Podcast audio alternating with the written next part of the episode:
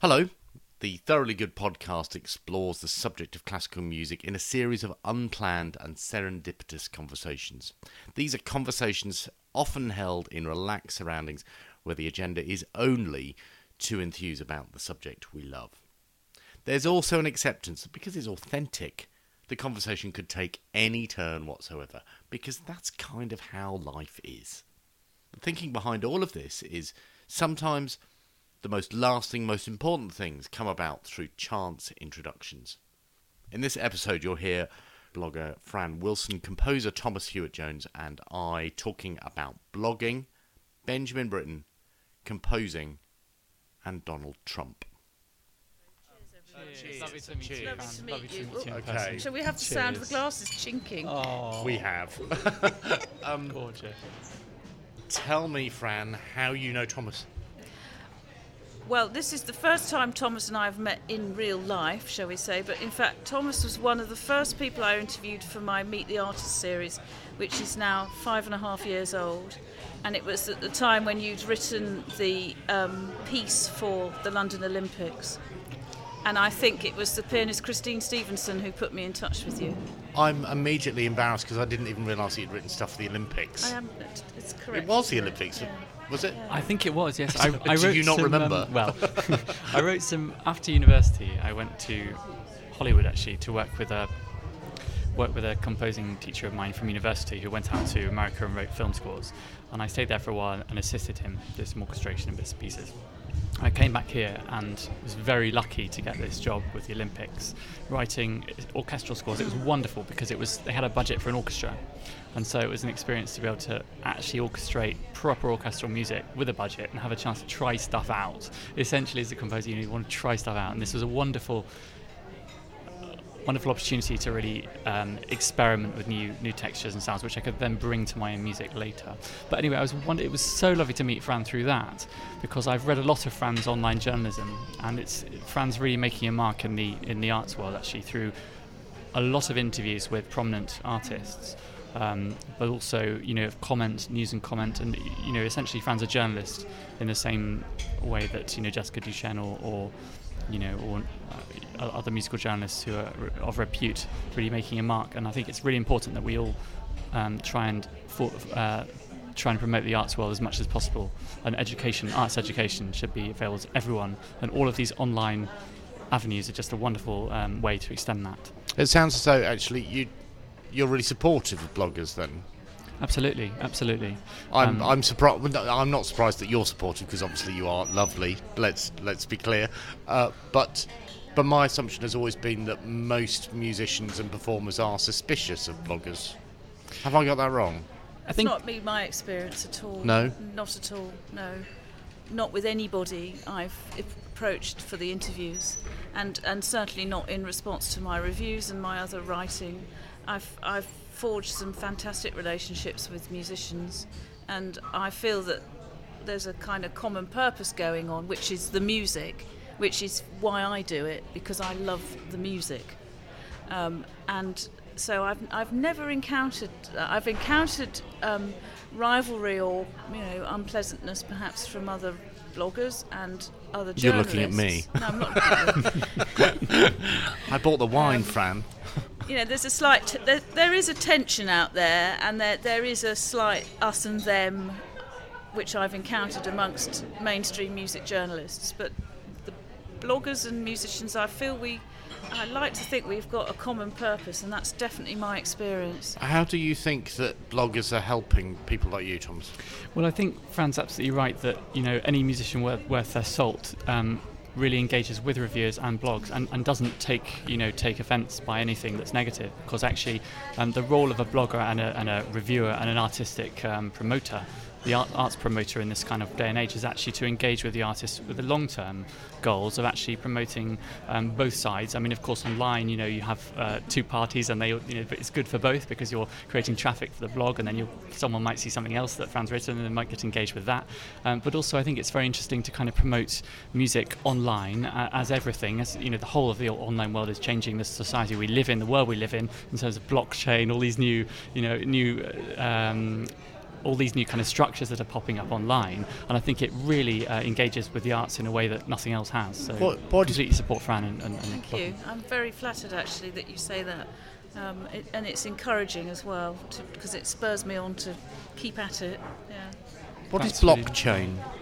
Well, um, so you've heard of cryptocurrency and Uh, yes, Bitcoin and Ethereum Yes. and all these new ways that people are engaging with um, the financial world with the internet. Essentially, blockchain, as I understand it, is a kind of organization that democratizes transactions online. It'll be a bit like sort of Wikipedia for finance.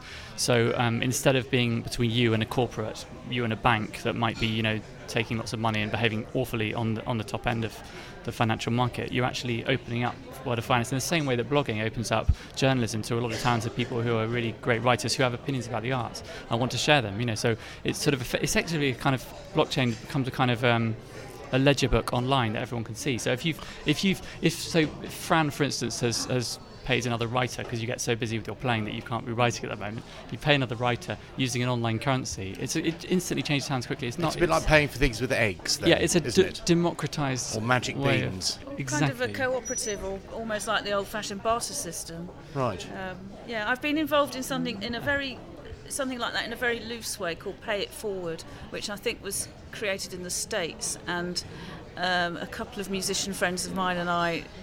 It was just a kind of mutual cooperation. So I took a piano lesson from somebody and I paid it forward by reading somebody's diploma submission.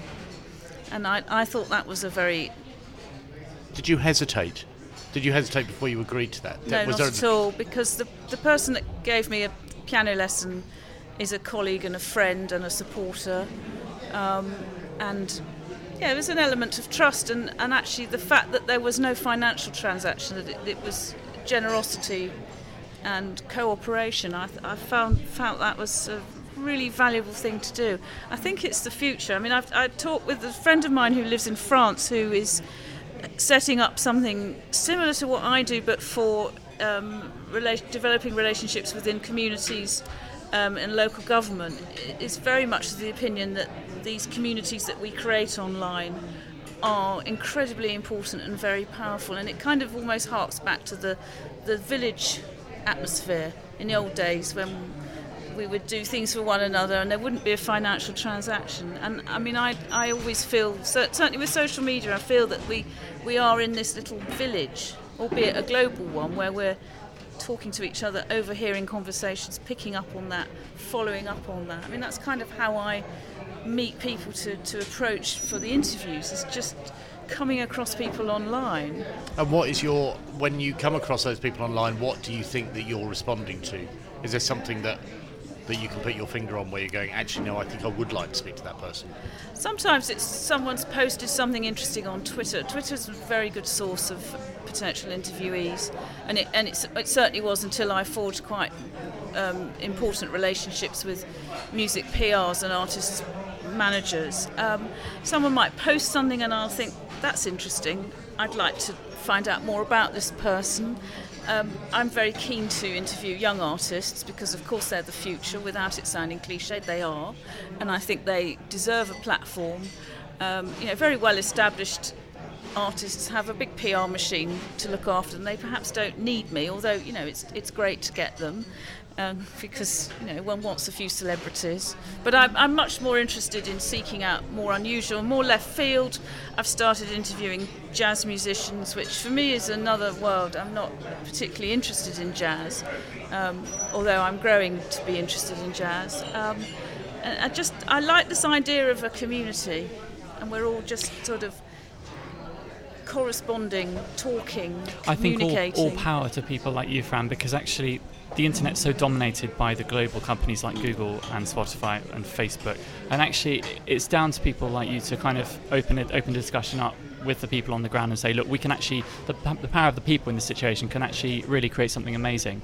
And the same the same goes for companies like Airbnb who have actually embraced the sharing economy Yeah. that you know you, you, you stay in a stranger's house because you trust them because they got a five star rating because you know 20 other people have said that they're trustworthy. I did. I stayed in an Airbnb flat for the first time in Edinburgh, and I found it a slightly terrifying experience. Not not because not because the person was terrifying particularly, but just that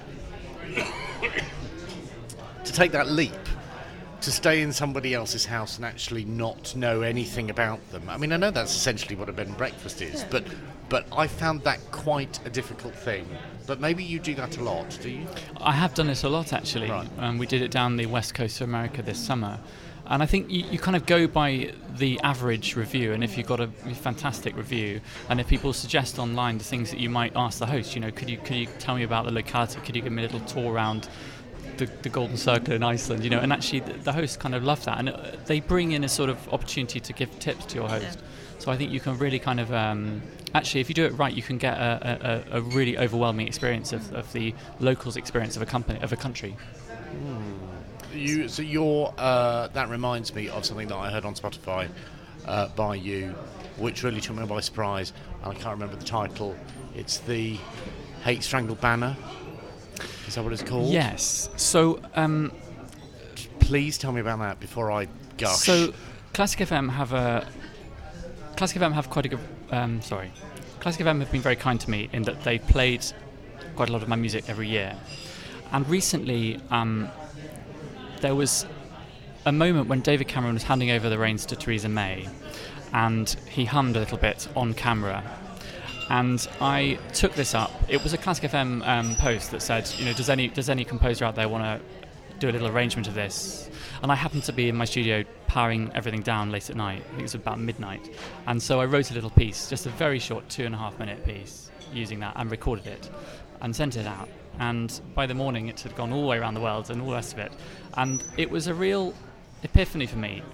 Not in the sense that I wanted attention because I didn't, but I wanted to show that the arts, without dumbing down, can comment on everyday political, social events, anything like that. I mean, I've been just reading about um, Kurt Weill. I think it might have come up in your blog today, or Jessica Duchen's blog. Kurt, Va- Kurt yeah. Weill's, um, one of Kurt Weill's songs about um, a girl who's blind. I think it's right. I might be wrong about that. One of Kurt Weill's um, songs that hasn't been published has just been discovered. And I was reading about Kurt Weill, and he basically what made him tick was commenting on social and political issues. Um, I had a period of doing that from this David Cameron song.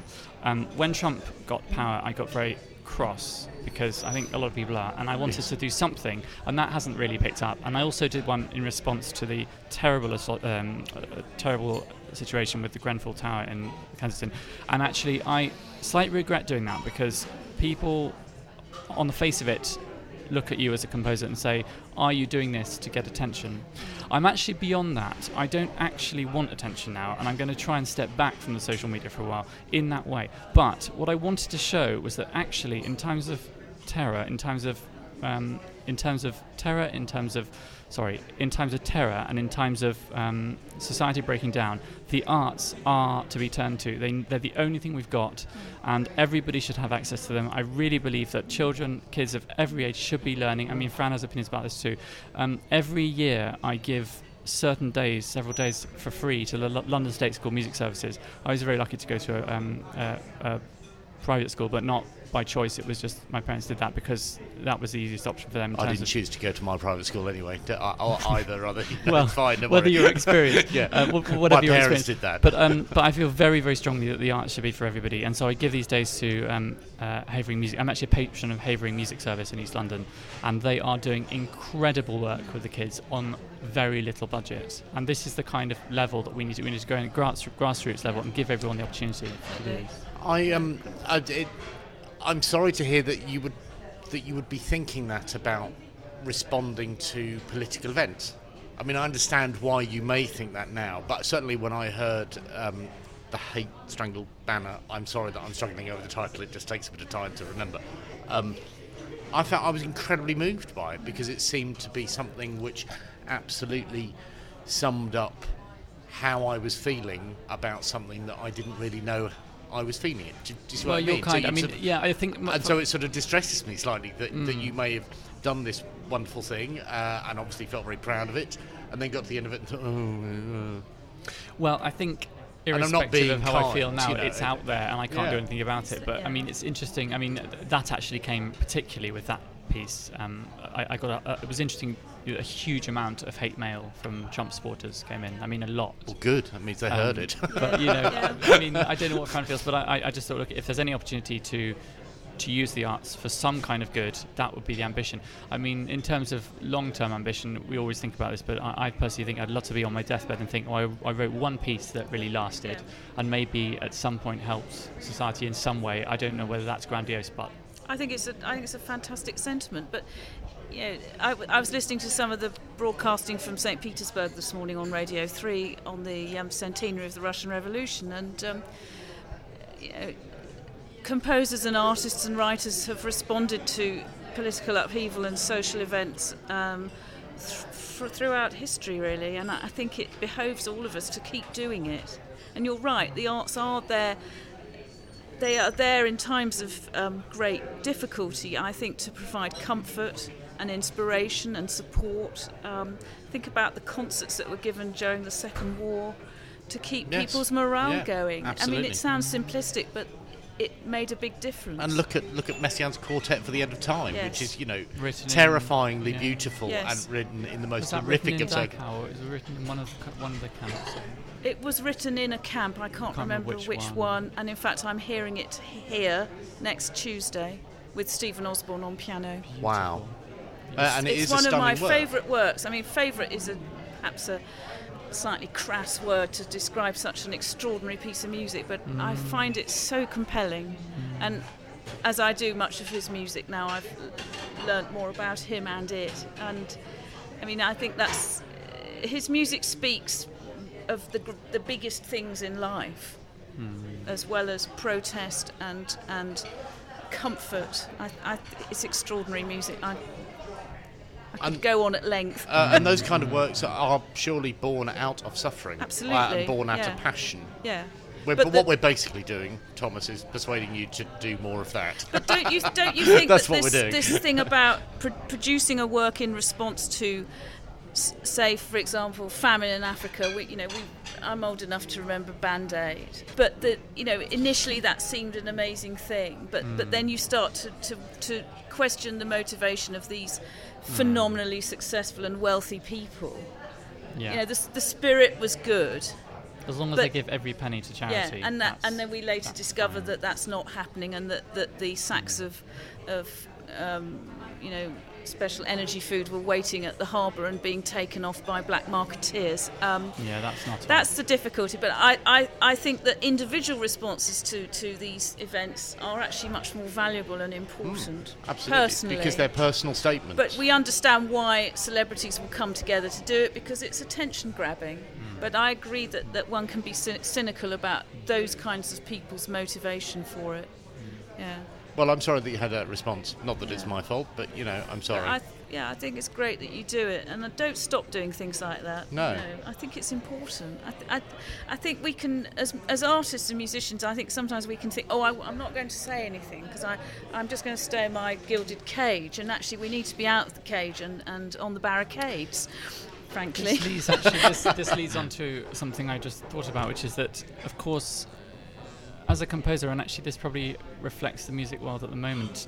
Um, often one finds that people are expecting miniatures, Yes. and it's down, I think, to the Spotify and the streaming Yeah. and the online culture, the listening culture, a little bit like Tinder.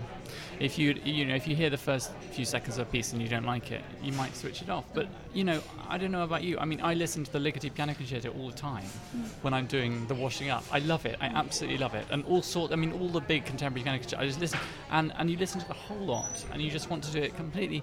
You know, and sometimes you put the ring on all night, and you just you know it, it gives you such an experience, emotional experience that you just can't get through a three-minute No. radio optimized track. But does, is that partly to do with your upbringing? Because you come from a family of musicians, so music, being around music, hearing music, having music at home was very normal, shall I say, for you. Was that true? Because I mean, that was my background, um, which I've recently realised was quite privileged, although I went through the state education system. But there was always music at home. So listening to classical music, going to concerts, and from a very young age, understanding what a concert was about and how one behaved as a member of the audience. And the, the special rituals of concert going from the point of view of the audience and the musicians, which I still adore. Mm. I love mm. the rituals of mm, concert Agreed. going. But, but I think that those of us who grew up perhaps with that going on and it felt normal. S- Then listening to an entire symphony or you know the entire ring cycle It took me time. feel, feels normal. It took me a long time, and I was quite. I was exposed to concert going quite early on, but it wasn't really until about 20 years ago that I felt comfortable listening to an entire symphony that was unfamiliar to me. It wasn't until I had, you know, up until that point, it was it was symphonies that I had played in an Yeah. orchestra that I was prepared to sit and listen to. Mm. It seems bizarre to say that now, but but it's only relatively recently that I now feel comfortable to think this just go along thing, and I listen to something unfamiliar. To listen to something and enjoy a piece, a lot, you know, full-scale piece of classical music, particularly 19th century orchestral or beyond, you have to really know the language and just sort of listen. I think you get more practice by actively listening, and mm. you get Yes. more out. The more you Yes, listen, the more you get out. of it. yeah, I mean, it's interesting because at first we did have music like you around the house, and Dad was a cellist at Covent Garden and still is, and so we went every Saturday and heard Yeah. operas. And of course, our teenage rebellion was sort of not enjoying them so much, and then you come back to that.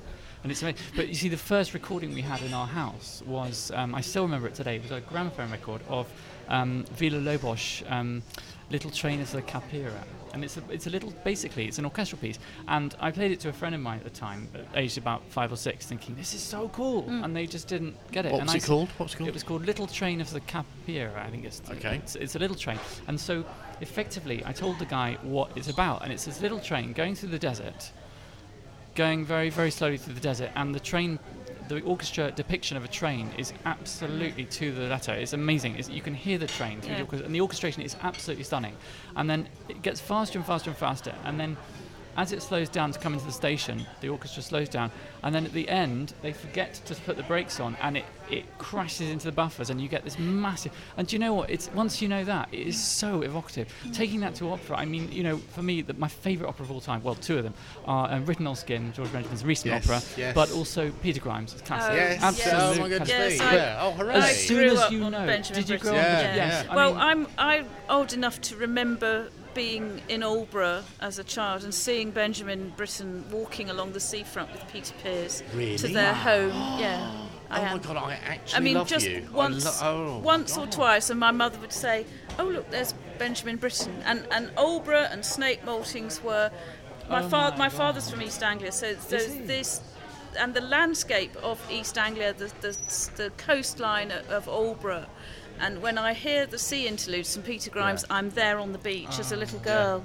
It, it's so, So you- evocative. that- yeah. You lived in Aldeburgh, No, I at that time I was living in Birmingham right? which is also where I cut my teeth as a, a keen concert goer uh, this- with the CBSO. So what took you to Aldeburgh then to see? Family. Right. My grandparents, my paternal grandparents lived in Ipswich, and Aldeburgh was a place we went to regularly.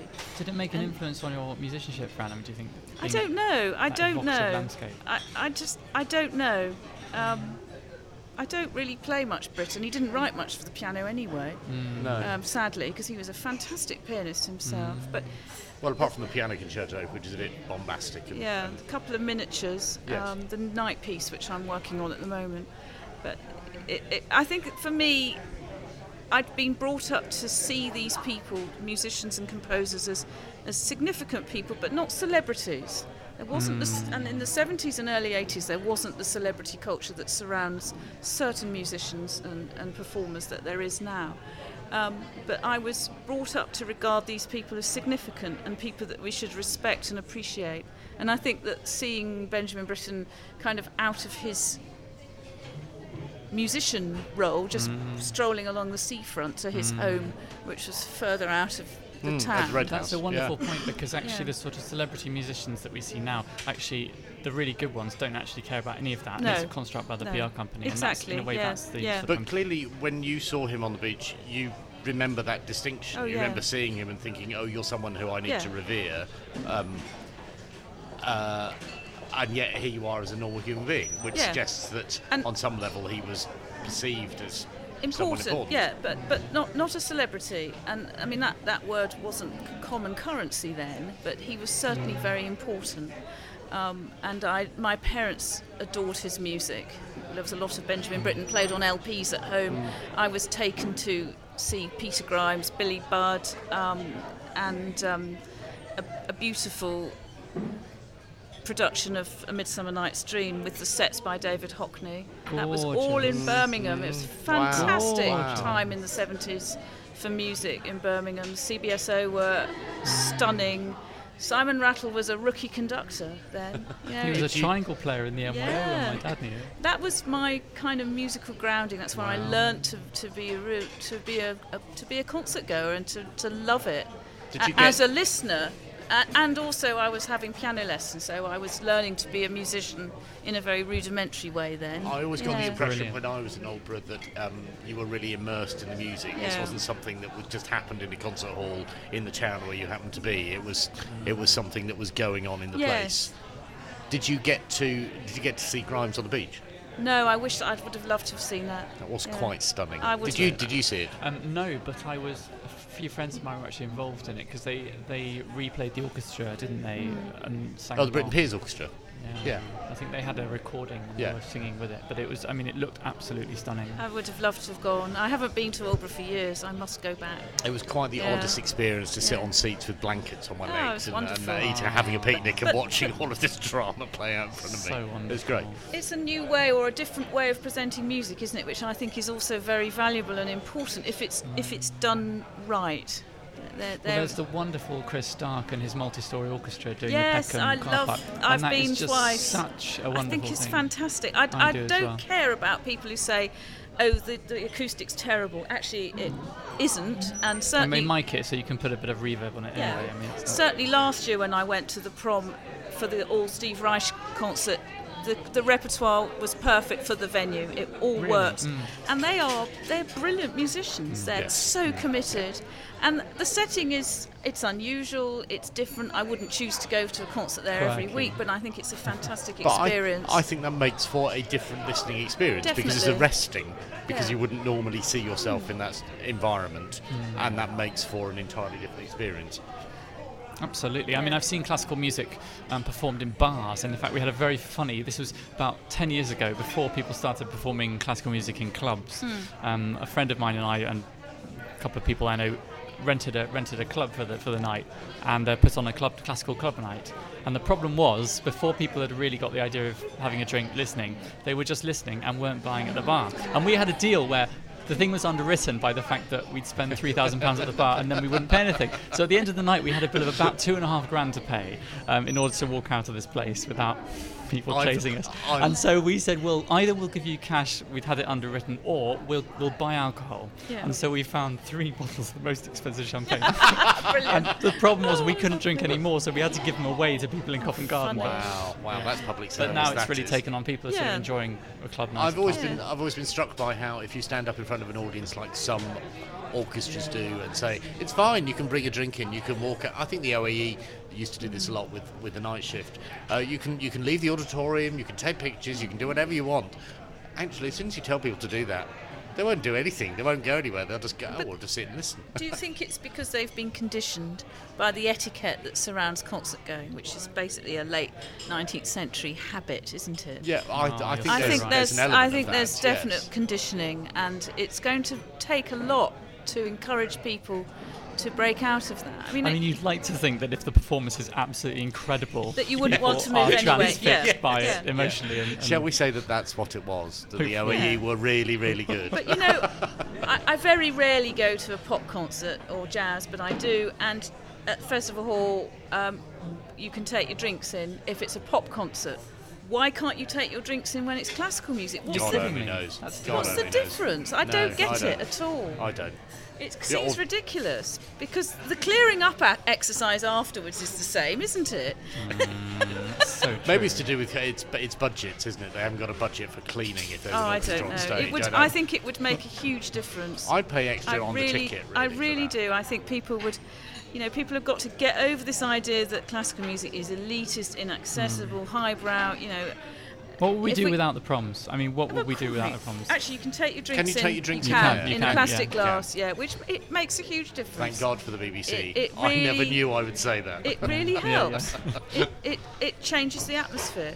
It makes my husband, who is not a natural classical, classical music fan, um, but has, has had to become one through me, Mm. it makes him feel that it's not this highbrow, strange, ivory tower kind kind of experience. He's got a Mm.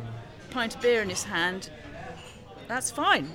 It's a simple thing, It's isn't it? very Actually, it's a simple. simple barrier to remove. Yeah. It's not. I mean, there are wonderful people like the Aurora Orchestra doing sort of standing up Beethoven symphonies, and Yes. um, you know, and actually taking classical music slightly differently within where it is now, within the sort of remit, and actually trying to reach Yeah. people. I mean, I've got my own sort of secret ambitions. You know, I went to see Cirque du Soleil at the Royal Albert Hall. I was Oh. absolutely transfixed mm. by, um, you know, how it was a complete sellout, amazing, you know, thing. But the music was very, very, very commercial pop all the way through. Mm-hmm. And if there's any way they could have a live orchestra doing cutting-edge contemporary music It with be these amazing fabulous. acrom- I mean, it would be great Yeah. way to bring new But people, it's- new audiences. But in. it's also pop which is influenced by a whole variety of world music. Well, I think Soleil, now I we're think. having such a fusion of everything. I mean, Clean Bandit, right, a sort of um, classical dance group um, who were at university with me, and they um, have had, I mean, they've got so many number ones out now, um, and they are effectively a string quartet who met at the Royal College of Music Junior Department and Cambridge, and then and then a dance producer, and they're producing music that's actually very classical influenced. And I think now the, the boundaries are changing. And certainly as a composer, you can basically write what you want and get away with it, you know, which is exciting. Is that how you describe your work? Writing what you want and getting away with it. Surely, let's let's let's big you up, Thomas. I was saying to Fran later that, that I was saying to Fran earlier that actually my ambition is to sort of get gradually more atonal as I get older. By the time I'm on my deathbed, I want to be writing music that no one wants to listen to. because it won't matter then, will it? No, but it will matter to you, and that's the most important thing, I Yeah. think. That, that one, one retains one's artistic integrity. So true. Um, I need to ask you a question because you've done some homework. Because I Yes. sent you some homework, and you've got your notebook there, uh, and I love that. Um, and I think I asked you for your cultural highlight of the week. Yes, you did. And in fact, um, since we're at St John Smith Square, it was a highlight to come here on Saturday night. This was my fifth concert given by E Musicanti, which is a wonderful ensemble created by the double bass player Leon Bosch. Um, it's a it's fantastic for lots of reasons. Um, first, the quality of the players. He handpicks the best people, and um, so, at every concert I've been to, the quality of musicianship has been extraordinary. They are superb players. Um, but it's fluid as well. So, on Saturday night, it was a small string orchestra. Previously, I've heard septets, I've heard quintets. Um, the, the second thing that makes it very, very special is that they have very intelligent and clever programming. So, he chooses well known works and puts them alongside lesser known or neglected works from the repertoire, plus a new work. So, in the first series here in the spring summer, the um, new work were pieces by South African composers. Leon is South African. This current season is called Alexandra and the Russians, and the new works are written by Alexandra Harwood, who you may well know. And she's a film composer who, in her interview with me, said that being asked to write classical music was quite a challenge, but she's more than risen to it. And last Saturday's piece was wonderful, very evocative, very filmic actually. There's a very clear narrative in the music, and it worked really well because it was it contrasts with everything else in the program. And what followed it was a string orchestra arrangement of Shostakovich's Eighth Quartet, which was absolutely extraordinary.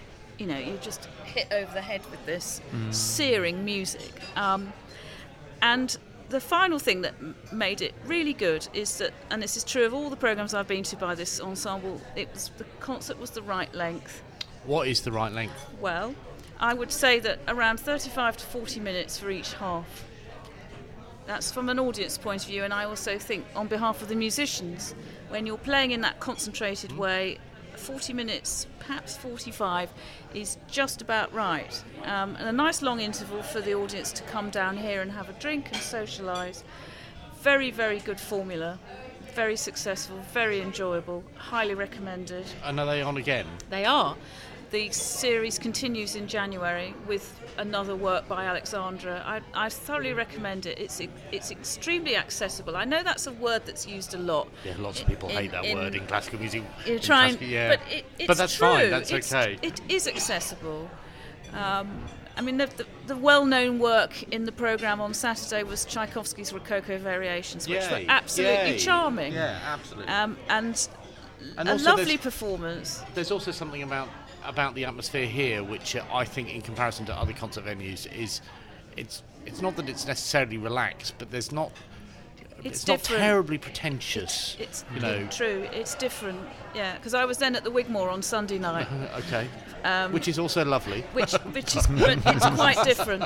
Quite is a diff- quite it- different It is very different. Yeah. Beautiful very, carpets Very and lovely noticeably furnishing. different. Yeah, yeah. You, one feels like you're having to sort of sit up straight for the entire evening. Yeah, yeah, it's a bit like sitting in a cinema in the 1940s, I imagine. Yes. But I love Um, I love the Wigmore. I won't hear a word said against it. It's a I- gorgeous I- acoustic, isn't It's it? a fabulous acoustic. It's a lovely venue. It's so beautiful. I've heard such fine music there in all the time I've been going, and Mm. I think. It, I think it's a great place. We're so lucky. Well, we're lucky to have We all. have lo- we're lucky to have all the yeah. wonderful venues we have in London. Uh, we really are. So So you've actually covered both questions all in one without even realising it. Your your highlight of the week and also a recommendation, or have you got another recommendation? I was going to recommend something else, and it's also at St John Smith Square since we're here. Um, the International Piano Series, which formerly was at South Bank, is here mostly for the time being until the Queen Elizabeth Hall reopens after its refurbishment. Um, and I've been to quite a few, and I have to say that the acoustic here and the general ambience is, is lovely for piano music. Very good venue for piano music. Um, there's a young Icelandic pianist here next week, Vikingur Olafsson, whose Philip Glass disc I have enjoyed very much. He's playing a, a program with no Philip Glass in it. I can't remember what he's playing, to be honest. Um, but I would thoroughly recommend coming here to hear piano music. And I hope that the International Piano Series being here has put St John's on the map because I felt it's it's a neglected gem. This mm, place. Mm, I'd agree. I come here more away. more than ever now because it's e- also easy for me to get to. That's another important consideration. Mm. yeah. And it's also sort of open to the public all day. I always Yes. forget that. I always mm. assume that you can only really sort of come in the crypt. Um, And they do very good cakes. They Yes, do and also- very good cakes. And also the wine is quite good. Wine's very Not good. that It's wine not too is terribly expensive important, either. but Which yeah. these things are very important to, to, to the concert goer. Yes, yes, I, I, yes, and also the podcast producer. and the but but the, I mean just generally the, the social areas and I I'm, I'm really excited about the Queen Elizabeth Hall reopening and seeing what the social areas are like because Mm. previously it was a bit of a sort of concrete bunker Mm. um, and I really hope that that's been developed and, and made more convivial. I mean, they massively improved that brutalist architecture by, by lighting it with Yeah, sort of pink lights. yeah you know, it doesn't need much Pink. yeah why not I, don't- I don't know about that. Have you have you um, pressed your nose against the glass? No, I'm waiting for an invitation. Oh, so you're to delayed. go, to go and view it. Oh, I don't really hang And the on for Hayward that. Gallery as well, which um, Oh, it's gorgeous. is a great Uh, thing that we have. When does it open? I don't know Early it next year. Okay. Yeah. Do you know the Queen, the corner of the Queen Elizabeth Hall was used in a Doctor Who episode in the 1970s? Really? Well, the It appears as interior like or the scene. exterior? Oh, the exterior. Okay. It's Oh, actually doesn't- set. Yes, well, it's, it is quite futuristic. How do you know it? that? Who told you that? Um, I think it was Gillian Moore's Facebook profile. She's South Bank. one Oh of the yes, South Yeah. Yeah, yeah. Okay. And, uh, Well, I'll investigate that. That's I didn't expect to learn that. That's been really valuable for me. Um, thanks. Who knew? Um, uh, so, okay, many thanks. Well done on the homework, um, Thomas. Well, it's funny, Fran was mentioning St John's Wood Square. This place has a real personal resonance for me because at the end of school, um, my school put on a concert and they were looking for a really cool venue and, and they got this place. And um, they asked me to write an organ concerto. I wrote and played my, org- my organ concerto. And that organ is brilliant because it can outplay an orchestra. It's like the, It's like the Albert fabulous Hall, it's organ, very loud yeah. and exciting. I've got a mixture of emotions at the moment because I'm looking at you and thinking, God, you're so young, and also you've written an Wow. organ concerto, and, and technically that means that I hate you because No, you're younger no. than me. but you're amazing. You know, you, you- it's, it's a lot of hours. It's um, you know, what do they say? Um, One percent inspiration, ninety nine percent perspiration. It's you know, it's it's many years of sort of just absolutely passionate. And, Yeah. I mean, like I don't know if you're like this, but I spent all my twenties in front of the computer working, and I, I don't regret it because I absolutely loved it Yeah. so much. I, I think, and I think the, the grafting and the chipping away every day. I've got a blog post coming out on this. The, Have you? the Uh, routine of creativity. Really? Yeah. It's funny so 'cause you're people- saying that it's a people- slow grind? It is. It Well, should people be a slow write grind. all the time. I'm sure they do to you. They write all the time to me and say, "Could we do work experience? How do I become a composer?" And the answer is, you have to know that you can't do it. You don't want to do anything Yeah. else, and that even when the chips are down, you've lost all your relationships, you know, your friend, your loved one, your family. You've got nothing. You would just keep writing. Keep working. I'm beginning to feel rather sorry for you, Tom. Dollars. Don't worry, don't need to. Is everything all right? Yeah. Everything's fine. But one's driven by a passion to, to keep keep at it. I think you know. So it's a good, the equivalent of writing for you. Well, it must be. I mean, you Well, are it is writing. writing. Yeah, yeah. It is writing, Is- except, except also there is an element of wanting to give people something as well. It's not just a, you know, it's not just that, and it's not just for money. I mean, I was listening to a Roald Dahl interview the other day. Just I love that guy and the way he wrote for children. But um, he, somebody asked him, a little child actually asked him, "Do you write for money?" And he said, "All of us write for money." And I thought, actually, well, you know what? Sometimes, Or at least we aspire to. sometimes you have to pay the bills. But actually, you know, the ambition obviously as a writer is really to just write just what's to coming write, in. Yes, yeah. But Yes, in yeah, order yeah. to do that full time, you have to sort of, you know, you have to balance your books, and, Yeah. and, you know, it's part of everyone does it. Every, But you are, but you are also composing for money at the same time as composing for yourself. Are you exactly, not? and I'm lucky Which actually. which I'm very real- lucky because I just did a uh, Carnegie Hall commission for 600. Uh, choir of 600, the National Children's Chorus in America, and it actually embodies everything I believe in because it it um, it's a really artistic commission. The commission fee was enough to be able to just take that for a month and a bit, and the text was um, was about was effectively anti-Trump. It was a it was a it was a um, it was uh, about immigration. You know, bring, we, we welcome everyone with an open door. It was the text on the bottom of the. I, w- I always think Arc de Triomphe. It's the you know the in the New York Harbour, the Statue of Liberty. The Yeah, text right. on the bottom of the Statue of Liberty is a poem by a, a girl called Emma Lazarus, who was I think she died when she was 28. It's very sad, but she or she wrote it when she was 28 and died a little bit later. But she wrote a text in order to raise money for the new plinth, and um, it was about immigration, bringing people in. We welcome everyone with an open door to this new country, and of course that's not And what's it called? um, it's called "Give Me Your Tired, Your Poor," and that's that's how it starts. And has that been performed yet? Um, April 28th. Okay, I'm and- hoping to go to New York because I've never been. But Are you going to set up a new email account and a new Twitter account just to sort of yeah, I don't know what's possibly change your name? Any help you need with that, just just give me a shout. Um, you were going to come up with a highlight. Yeah, sorry, we're digressing. it's so easy just to keep chatting. Um, so two highlights, three highlights. Um, afraid they're not from the last week, but um, last year, um, my cousin's quartet, the Carducci Quartet, my cousin Emma is the cellist, um, they did an amazing feat, which was to perform all the Shostakovich string quartets in one day. um, Goodness me. they did it about four times. They had to run marathons to be able to get the stamina to do it. I mean, they s- physically trained. Really? Shostakovich, wow! I mean, incredible, incredible music. Those string quartets are just brilliant. Um, but they, they, they performed them several times, all in one day. And I thought, well done. And I think they actually won an award for doing it because you know nobody's ever tried to do that Yeah. before, and they are literally the top of the game. I mean, I came to hear them a couple of months ago here, and they are just one of my favourites. The marathon thing was that a metaphor, or were you saying that they had literally Um, actually, trained? They to- actually trained physically. in addition Emma, to- Emma it was her 40th birthday, and she did. She was aiming to do 40 marathons in, in, in a year. I don't know if she did it. Dear God Um, Almighty! the other highlight was um, the new production, Richard Jones's new production of Bohème at Covent Garden, which I saw end of September. Um, I absolutely loved the way that he brought a 41-year-old production up to date, made it a lot more edgy, and really left space. A lot of humour. I mean, there's one bit where they're all. Um, they're all sort of graffitiing on the walls, you know, before Mimi dies. And you know, but the thing is, the the key for it was that the music, musicality, musicianship of Pappano leading those guys and the orchestra standing on absolute top form, um, meant that the end for me, the you know, the the tear jerking uh, moment when Mimi dies was actually even more emotional than it always is, simply because this this was quite an edgy production that really led you towards that ending, and you know, it, it was a real highlight. I have never seen Bohème. You will absolutely You love must it. see it. I've never seen it. I You can't believe it, I'm it's actually saying that beautiful. out loud. Absolutely love it. Okay, right. I think anyone will who's got a heart, to be honest. Yeah. Oh well, that is going to be a problem. You know. Fine. Maybe Um, not you. though. Yeah. Okay. Well, I'll give Um, that a wide berth. And there was something to look forward to. Yeah, it's a Which is um, so there's a choir called ORA, which um, a professional chamber choir, which um, a lady called Susie Digby conducts. And Susie is incredibly enterprising because she takes um, she's created the London Youth Choir.